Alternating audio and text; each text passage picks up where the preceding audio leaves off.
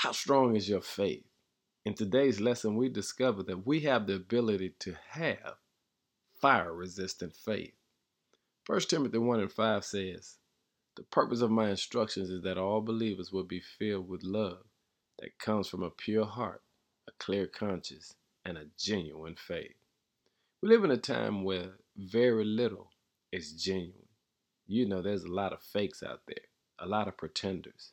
And maybe this is why when we go to the marketplace, we see labels on stuff like authentic, genuine, and without defect. Why? Because the merchants want you to know that what they are selling you is real. In Jesus' days, it was the same way. When they would go to the place where the goods were sold, they would take clay pots and they would put on those pots sincere. The Greek word was commonly used for sincere simply meant without defect or crack. In that day, there would be dealers who would gather up clay pots that had been cracked or broken, and instead of throwing them away, they would fill those cracks with colored wax. This trick was a technique that was nearly impossible to detect until you took that defective pot home, put it on the stove, turned on that fire, and when the heat from that fire hit the pot, the wax would melt. Then you will discover you purchased a useless product.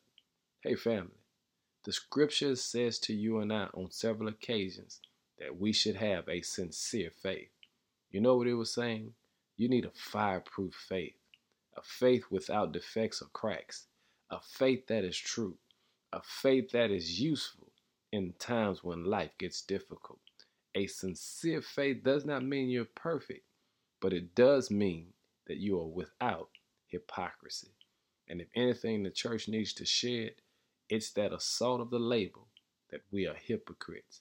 But Paul writes, we have one goal in our instructions, and that is to love from a pure heart, good conscience, and a sincere faith. Again, we may not be perfect, but God desires for us to have a pure heart, a good conscience, to be truthful, honest, and a faith in Jesus Christ that does not crack.